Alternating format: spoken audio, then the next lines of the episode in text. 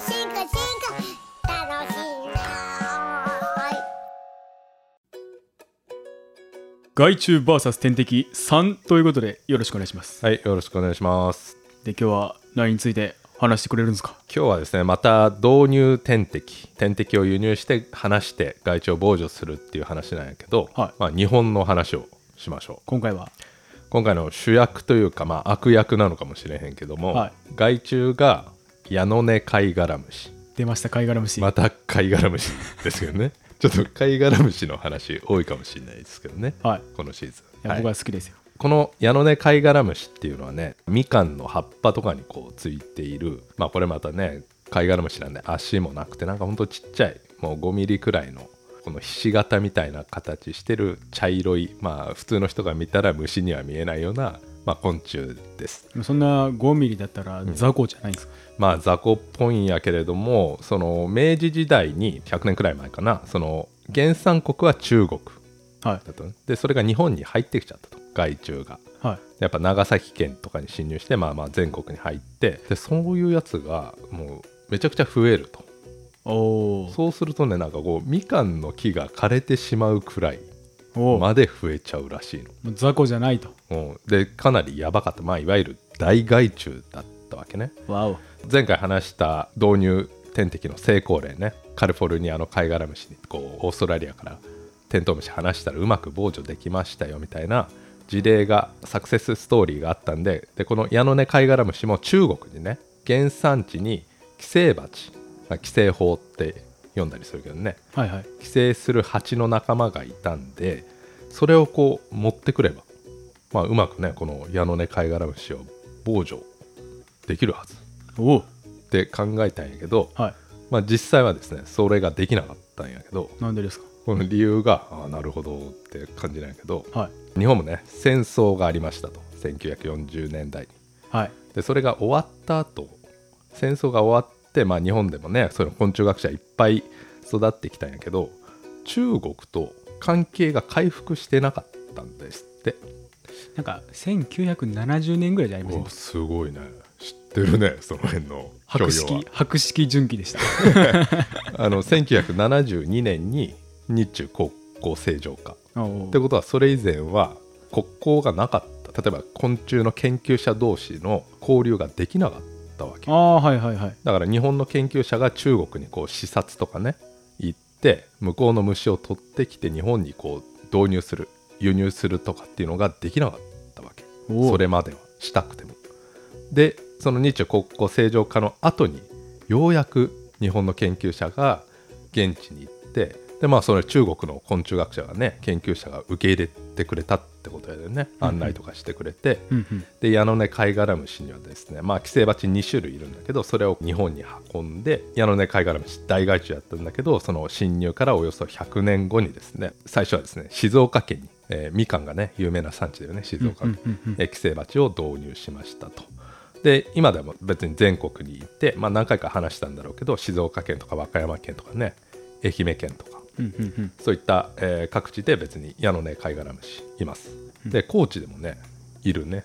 いるんすか？あのそこの無農薬みかん園にい行けばそうそう。だからあの矢のねカイガラムシって教科書ではよく見見るんやけどあそうなんですか？じ実際にはどこやと思ったらまあいいます。会えるんですか？会える、矢野根貝殻虫ちゃんに。うん、いるいる。だけどまあ数は少ないわけよ。あで昔は大害虫だったんだけどもはや害虫ではないと。でただその害虫がこう完全に絶滅したわけではなくて、あうんうん。まあ、ちょっとはいる。でそれがちょっと今日のポイントなんですが、はい。日中国交正常化の後に日本の研究者昆虫学者がですね静岡県に導入したんですけれどもはい。その1981年の論文にですねこう面白い導入に携わった研究者によるですねこう文章があるんでぜひこれをじゃあ順記に朗読してもらおうと思いますけれどもヤノネカイガラムシが日本に発見されて以来中国から規制法を導入しようという希望が今回やっと叶えられた。2種の規制法は日本の空気を吸って日本のヤノネカイガラムシを餌として生き続けている。やがてこの規制法によって横綱格であったヤノネカイガラムシは重量程度の害虫になり下がる日が来ると信ずる。はいありがとうございます、はいちょっと最初日本って言って次は日本だったんですけど。あそう気づかなかった。全然大丈夫です。ありがとうございます。あのこうやってね海外から天敵寄生蜂を持ってきてそれをこうね日本に放したわけだけどもこれが成功するかどうかって、まあ、今となっては成功するんやけどしてるんやけど実際にやった人からしたらさこのプロジェクトがうまくいくかってやっぱまあ緊張するよね。こうそりゃそうでしょうね。ね、でこう横綱角、ね、大害虫だった矢のね貝殻虫が重量程度の害虫になるなり下がるって書いてあるけどね、まあ、まさに本当そんな今となってはこう害虫でもないということでですね。日本のねそういう昆虫の、えープロジェクトの中でもまあ一つの成功例だと思うんですが、うん。今日はですねちゃんと考えてみてなぜじゃあうまくいってるのかと。矢の根貝殻虫っていうのは大害虫でしたと。で日本各地に行って寄生蜂をこう導入すると、はい。話したと野外で。そうすると、矢の根貝殻虫がぐっと下がったと。うん。もうその因果関係はまあそりゃそうでしょと。うん。でそれは確実なんだけどじゃあどうどういうふうにして寄生蜂が貝殻虫の数を減らしているのかと。それをちょっと考えてみましょう。結局はですねまあ寄生蜂ってこう貝殻虫に針を刺してはい卵を産んで、はい。でその卵から蜂の幼虫が帰ってで貝殻虫の体の中を食べてまた寄生蜂が大人になって成虫になって出てくると。だかはいらまあ要するに食べてるわけよ。蜂が貝殻虫食べてる。天敵が害虫を食べてる。はい。要するに食べるもの食うものと食われるものの関係ですね。捕食非食ってやつですね。硬い言葉で言うと捕食非食関係でこれはあの高校の生物とかにの教科書に載ってるけど、はい猫とネズミちゃんの関係でもいいんやけれども、うんうん。捕食者の方はそれを栄養にしてこう増えるじゃない。たくさん子供を産めますよと、はい。その一方で食われた餌ネズミの方は数が減るじゃない。じゃあ次どうなるかっていうと餌が減ると。はい。食べるもの少ないと。で天敵は捕食者の方はたくさん増えちゃったと。で餌が足りなくなっちゃうよと。少なくなる。そうすると栄養はあんまり得られないから今度は天敵の数が減ってくるじゃないうんうん。でそうするとあ天敵が減ると食べられる方はあまりこう捕食圧っていうかな、うんうん。食べられる数がそれが減るんで今度は食べられる方が増えると。はいはい。でそのサイクルを繰り返すようんうんうん。食うものと食われるものものの関係でこっちが増えたらこっちが減る。こっちが減ったらこっちが増える。でこういうサイクルを繰り返すのが食うものと食われるものの関係の基本です。うんうんうん。それともう一つあって食うものが、えー餌たくさん食べてバッと増えると。はい。餌の方は減っちゃうと。めっちゃ減っちゃう、でも食うやつはいっぱいいるやん。うんうん。で最終的に全部食べ尽くしちゃうと。お。食べ餌を。でそうするとどうなるかっていうと餌なくなったら食うもの捕食者の方も餌なくなるんでもう死んじゃうよね。はい。そうするとこう共倒れっていう。食べ過ぎ注意ってやつですね。そうそう。天敵も害虫の方も食うものも食われる方も両方いなくなっちゃう。はい。だから基本としては一つ目に説明したのが食うものと食われるものがこう増えたり減ったりのサイクルを繰り返すと。うん。それをずっと続けるっていうのと、うん。もう一つは両方が共倒れしてもうその系がその関係がもうなくなっちゃうと、うん絶滅しちゃうと、うんそのどっちかしか単純にはないんやけれども、うん。矢の根貝殻虫で起きてるのはどういうことかというとサイクルこう増えたり減ったりじゃなくてどっちも天敵も害虫の方も両方とも少ないままずっと安定してるっていうじゃない。増えたり減ったりしてないうん。天敵も寄生蜂の方も矢の根貝殻虫も少ないままずっと移行してる。だから最初は矢の根貝殻虫が大害虫だった時はすごい矢の根貝殻虫の数がいてはい。寄生蜂が導入されたと。い輸入されて放されたら矢の根貝殻虫が減りました。ガクッと減りました。はい。でそれは分かってるんやけどそのサイクルを繰り返すんだったらそこからまた矢の根貝殻虫が増えますよ。で寄生蜂がそれに応じてまた寄生をたくさんしますよ。と。そういった波を繰り返すとかじゃなくてずーっとなんかこうじわじわじゃないけどえーっと低い密度うん。低い、少ない数で今に来ていてうん。しかも絶滅はしてないの。矢の根貝殻虫がゼロになるってことはなかなかなくて生き残ってはいる。うん。ゼロにはならない。うん。でそれはから結局その食うものと食われるものの関係を考えるとそういうパターンってパッと出てこなくて理論上。結構特殊事例ってことですか？特殊事例なんでだから考えられることとしては寄生蜂がこうなんか食べる以外に相手をこう食べて殺す以外に何かしているとかなんかそういうことを考えないとこの現象を説明しきれないと。あその貝殻虫と寄生法の関係が食う食われる以外にも何かあるんじゃないかって話ですそうですね。はい。で別にねこんなややこしいことを考えなくてもまああの寄生蜂を離して矢のね貝殻虫が減ってるのは間違いないんでまあ、まあ当初の目的ね。達成してると、はい、だから結果オーライやと、ね、実実用化というかねこの実務を考えると別にそれで、えー、とミカの木がね助かっているんならいいんやけれども、はい。まあ、我々の研究している生態学としてはやっぱりこのメカニズムというか気になりますね。要因を知りたいと。応用面を考えてもやっぱりその理由をちゃんと理解していることっていうのは絶対重要なはずで、うんうん。なぜかというと点滴をこう導入輸入して話す話しても成功していない事例ってたくさんあるの。うんうんうん害虫がバーってこう大発生したりで点滴何種類も話すけど全然害虫が減らないとかうん。うんそういうのざらにあるわけ。なるほど。で矢の根貝殻虫は成功してるけどそうじゃない事例もたくさんあるんでじゃあこの成功の秘訣っていうのかな。うんうんうん。条件って何なんやろうかっていう話です。なるほど。はい、でこの矢の根貝殻虫の場合はですね、まあ、僕の先輩とかが調べていたんですがはい。面白い現象があってうん。あの貝殻虫ってねあの固着性って言ったよね。はい。こうみかんの葉っぱにペタってくっついていると、もう足もないと。はい、足もなくて葉っぱにくっついてると、うん。なんかねうまいことペタってやなってるんだけどその葉っぱとみかんの葉っぱとその貝殻虫がの間にこう隙間に入り込むようにして別の貝殻虫が入っていくらしい。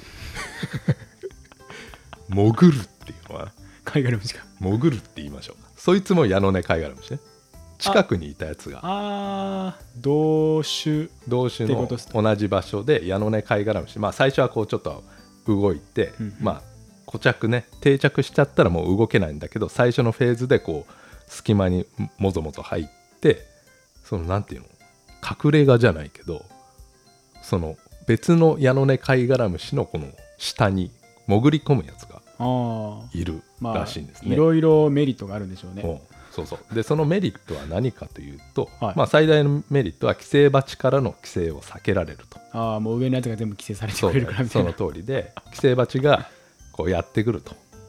で貝殻虫にこう針を刺してね産卵するんやけども上のやつがやっぱやられるやうんうん。んででも下に潜ってるやつには届かないと。うんうんであとはその上のやつがすでに寄生されたりしていてうんうん。死んでる場合あるやん。うんうんうん。その場合は寄生蜂はこうあ死んでるなと思ってもう産卵しないと。でも中にいるやつ。潜ってるやつはいずれにしても助かるわけだよね。あー防空壕的な。なるほどね。はいはい。そんな感じの生態が知られています。なるほど。でそれであとは面白いのはですねその寄生蜂のいない地域ではこういった潜る行動が見られていないと。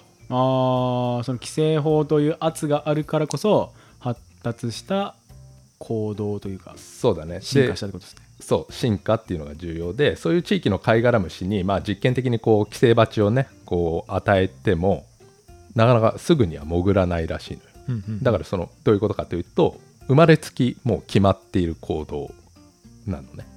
潜るか潜らないかっていうのが生まれつき決まっていると。で実際にはどういう過程だったかというと原産国の中国では矢の根貝殻虫がいて寄生バチもいましたよと。でそういうところでは潜ってたんでしょ矢の根貝殻虫がこう下の方にね。うんうん。で日本に矢の根貝殻虫が侵入しましたと。うんうん。でその時は最初は寄生バチがいなかったのよで矢の根貝殻虫がブワーって増えたんやけれどもそうすると寄生蜂がいないからもはや潜る必要ないなかったと。はい。そうすると潜らない、えータイプが進化したと、日本に侵入した初期のねまだ天敵を寄生蜂を導入していない時は潜らない系タイプに戻ってで日本では寄生バチを導入したよね、はい。最初静岡県で各地で導入したらまたその後で、えー元の原産国のようにこう潜るタイプが進化しましたよと。うん結構柔軟ですね。そうだから進化っていうのがこうねあっち行ったりこっち行ったりっていうかねこの何十年かの間に結構起こっているっていうことですね。でその寄生バチがいない時には潜らないんだけれどもそれなぜかっていうと潜るっていうのにはそのまあメリットねあの寄生バチを避けられるっていうメリットもあるんだけどデメリットもあると。業界ではコストとお？呼んだりよく言うんやけどもはい。そのお金がかかるとかまあそういう話じゃなくてまあでもそれに似てるんだけどまあ生き物の生存とか繁殖にとってまあ何らかのデメリットになってるっていう意味ですね。うんうん。はい、でじゃあその潜るやつこう貝殻虫のこう隙間に入って下に行って潜るやつにはどういうコストがあるかっていうとやっぱりその上のやつ以上には大きくなれない。まあそれはそうやけどね。防空壕よりでかくなっちまったら入れない。はみ出ちゃあかんから。はみ出ちゃあかんからやっぱちっちゃいね。で体の大きさがちっちゃいってやっぱ昆虫ってあのまあ何かとデメリットが多くてまあ要するそうですね。ね、たまあの卵というか子供をたくさん残すことができない。うんうん。だから繁殖上のそういったデメリットコストになっているわけですね。うんうん。ってことでこの下に潜るやつっていうのは寄生バチに直接やられる食われるわけではないんだけど一応その繁殖その増殖に関わる上ではこうストッパーがある程度はかかっているっていうこと。なるほど。おさらいになりますけれども矢野ね貝殻虫何が面白いというか難しいかっていう話で低密度少ない個体数で安定していたよと。食うものと食われるものが増えたり減ったりのサイクルもしないし天敵も害虫も絶滅することもないと。でそれが不思議だねっていう話だったんやけれども。なるほどなるほど。だからきっと食われる以外の要因が何かあるんじゃないかなっていうので潜ってるやつ下にいるやつっていうのは食われてはないけどあーなるほど。だから絶滅もせずにお。こう低い個体数でこ維持されていると。うなるほど。だから食われてもいないっていうのとあとね下にいるやつはやられないまあ、から絶対やられないですね。ゼロにはならん。ら絶対絶滅しないってことですね。ゼロにはならんけどめっちゃ増えることもできないと。寄生バチがいる限り。なるほど。っていうのが、まあ、矢野根貝殻虫で一応今のところ考えられている話。はい、面白い。ということでまあでもそれだけで本当にこの野外の矢野根貝殻虫と寄生バチの状況が説明できるかどうかはこれもまたまだまだ研究の余地があるかもしれないし例えば寄生バチって言ったけど2種類実はいてはい。2種類がねこう必要なのかとか1種類だけでも同じ効果をもたらすのかとか、まあ、そういうのも面白いトピックだとも思うしまああのちょっと最後のメッセージとしてはですねやっぱりこういった応用上の成功事例サクセスストーリーであってもその中身のメカニズムは結構分かっていないことが多いんですね。